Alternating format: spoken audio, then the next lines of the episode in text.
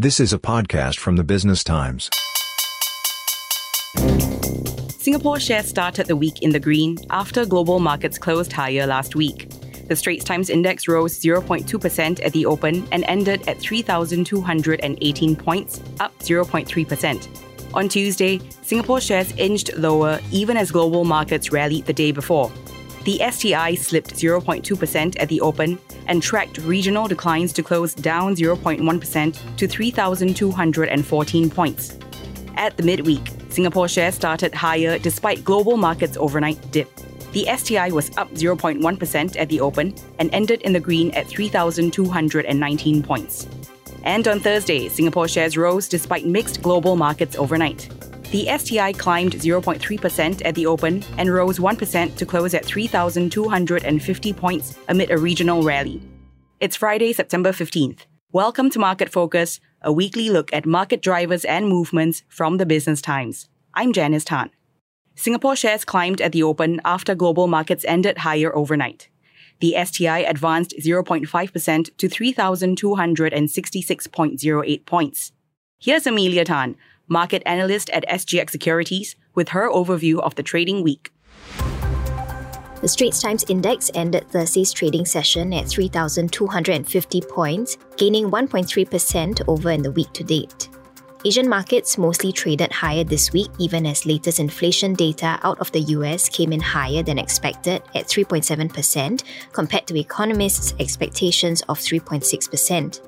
Technology names in Asia Pacific, such as TSMC, Samsung Electronics, and Tokyo Electron, saw a boost as more investors dialed down their expectations of another rate hike.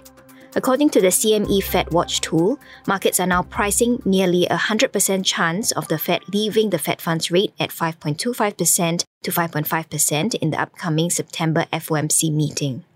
Looking back in the Singapore market, top three outperformers for the week for companies with a market cap of at least 500 million Sing dollars were AIMS APAC REIT, Golden Agri Resources, and Frasers Hospitality Trust, averaging 4.6% gains. On the other hand, top three decliners for the week were Olam Group, Gallant Venture, and Sinar Mas Land, averaging 9% declines. In terms of institutional fund flows in Singapore across the last five sessions through to 13 September, we observed net institutional fund outflows of 8.3 million Sing dollars. By sector, the highest net outflows over the last five sessions were seen across REITs at 28 million, consumer cyclicals at 19 million, and telecommunications at 14 million. On the other hand, inflows were seen across industrials at 16 million and consumer non-cyclicals and financial services both at 15 million. On a stock level, outflows were driven by Singtel at 14 million, Jardine Cycle and Carriage at 12 million, and Genting Singapore at 8 million, while largest inflows were recorded in Yang Tze Shipbuilding at 15 million, followed by Thai Beverage at 11 million and Sembcorp Industries at 10 million. Yang Tze Shipbuilding and Sembcorp are among the three strongest constituents of the STI in the year to date, alongside Keppel Corp. Keppel Corp, Yang Tze Shipbuilding, and Sembcorp have averaged over 46% in total returns in the year so far, the trio have all pivoted towards more sustainable infrastructure, which includes solar and wind assets and more fuel efficient maritime solutions. Sembcorp has led the STI this year with a 56% total return.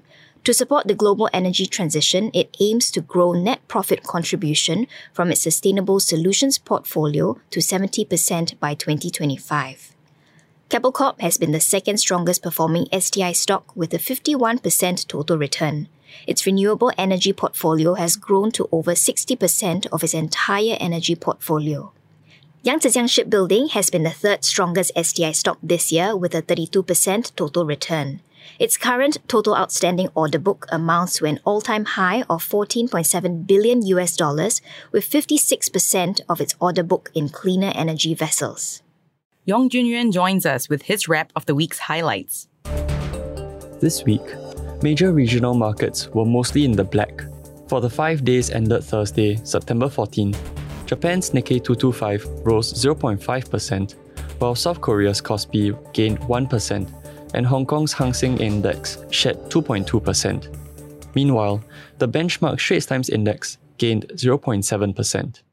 The top gainer on the STI for the week was Venture Corp, which gained 2.8% over the five days ended Thursday. Meanwhile, Frasers Logistics and Commercial Trust was at the bottom of the table, shedding 3.4%. Regional markets started the week taking in hawkish comments from the Bank of Japan's governor, Kazuo Ueda, over the weekend. He said that the central bank could have enough data by year end to decide if it can end its ultra loose monetary policies. IG market analyst Yap Junrong said that the governor may have been laying the groundwork for further policy normalization ahead. Still, he noted that the governor downplayed speculation by calling for patience. Then, on Tuesday, oil prices rose 2% to a near 10 month high as the Organization of the Petroleum Exporting Countries, or OPEC, stuck to forecasts for strong growth in global oil demand in 2023 and 2024.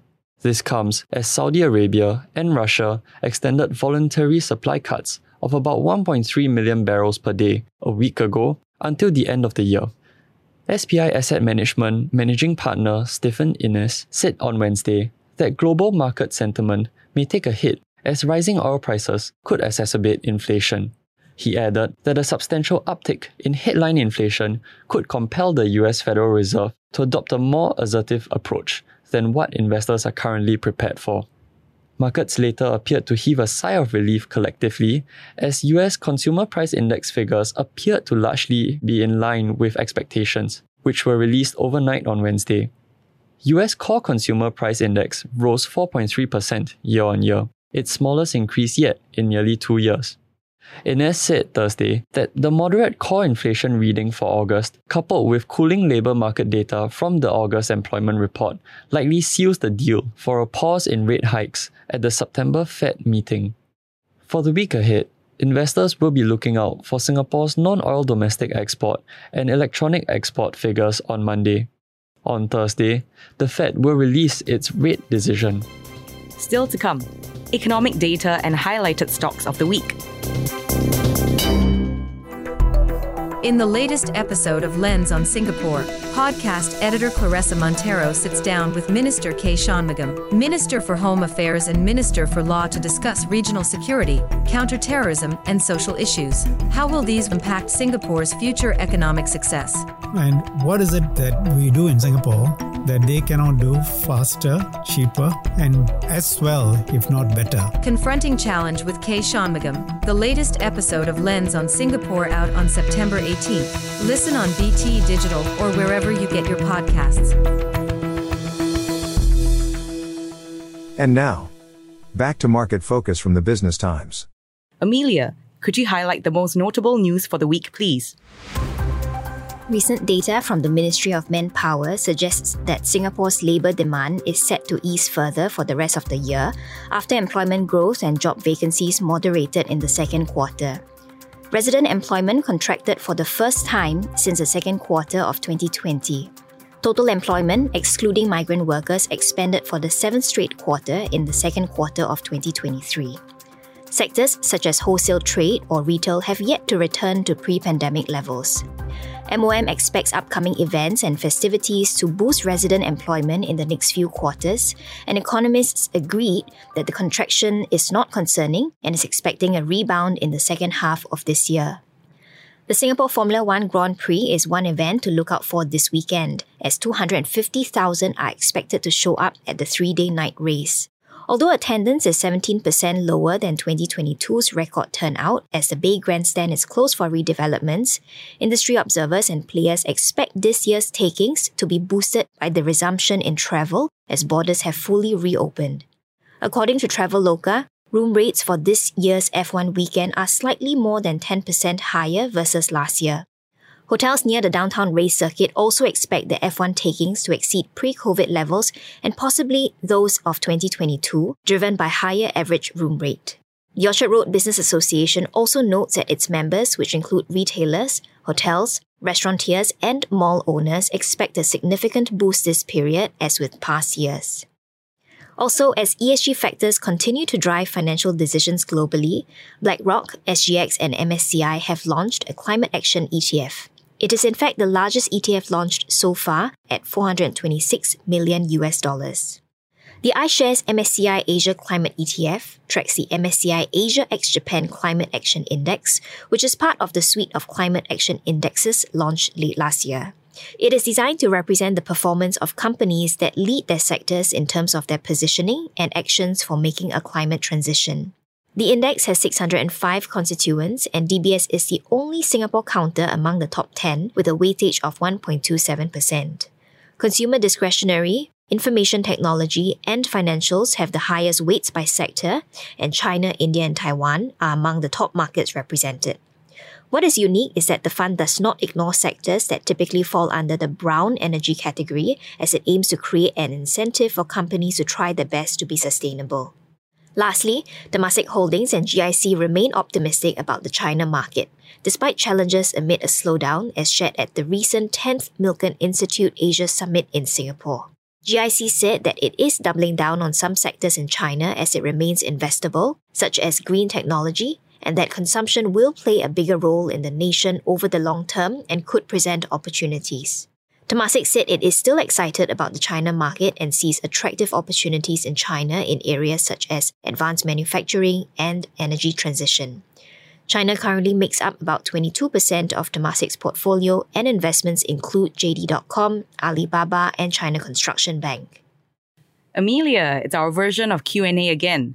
We say a stock, you give us the latest you have on it. Sure, let's go.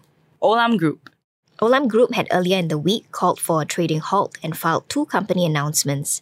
The first announcement was a statement denying the allegations in media reports about Olam Nigeria and its subsidiaries being involved in a multi billion dollar fraud. In the second announcement, the company informed that it had been notified by Olam Nigeria that it has posted a bond for one of its directors to secure his continued cooperation, and the company continues to cooperate fully with the relevant authorities and will update shareholders accordingly. The stock declined about 16% in the week to date. Jun Yuan, what's your pick this week? Oh, okay. How about city developments? City Developments won the bid at $904 per square foot per plot ratio for a tendered plot along Champions Way in Woodlands. It came in 8.3% higher than the next highest bid. The Champions Way is the first government land sales tender in Woodlands, excluding executive condominiums, and CDL says that the site will replenish its land bank, ensuring a stable launch pipeline. The site garnered a total of six bids, and it has been over a decade since a private residential project was launched in Woodlands. All right, Emelia, what do you have this week on Straits Trading? Straits Trading, they've launched a new product that provides fractionalized exposure to real estate as it seeks to improve accessibility to properties that have high barriers to entry. Straits Trading launched two new property investment products under its fractionalized investment real estate Straits Trading program, with underlying properties, a freehold good class bungalow at Chatsworth Park, and a 999 year leasehold condominium unit in Bukit Timah. Okay, let me think. Hey Janice, can I do another one? Sure, go for it. How about Kim Heng? Oh, that's a good one. Kim Heng reported that its 50% owned subsidiary, Titan International, has been awarded a contract for the installation of pipe conduits using horizontal directional drilling by Alcatel Submarine Networks, which is part of Nokia. Under the contract, Titan will provide design, engineering, and installation works and is scheduled to commence in the third quarter of 2023 and is expected to be completed by the end of this year. This has been Market Focus from the Business Times. I'm Janice Tan. Thanks to Emelia Tan, market analyst at SGX Securities, and Yong Jun Yuan from the Business Times News Desk. This is a podcast by the Business Times. Find more BT podcasts at businesstimes.com.sg slash podcasts. Or wherever you get your podcasts. This podcast is meant to provide general information only. SPH Media accepts no liability for loss arising from any reliance on the podcast or use of third parties' products and services. Please consult professional advisors for independent advice.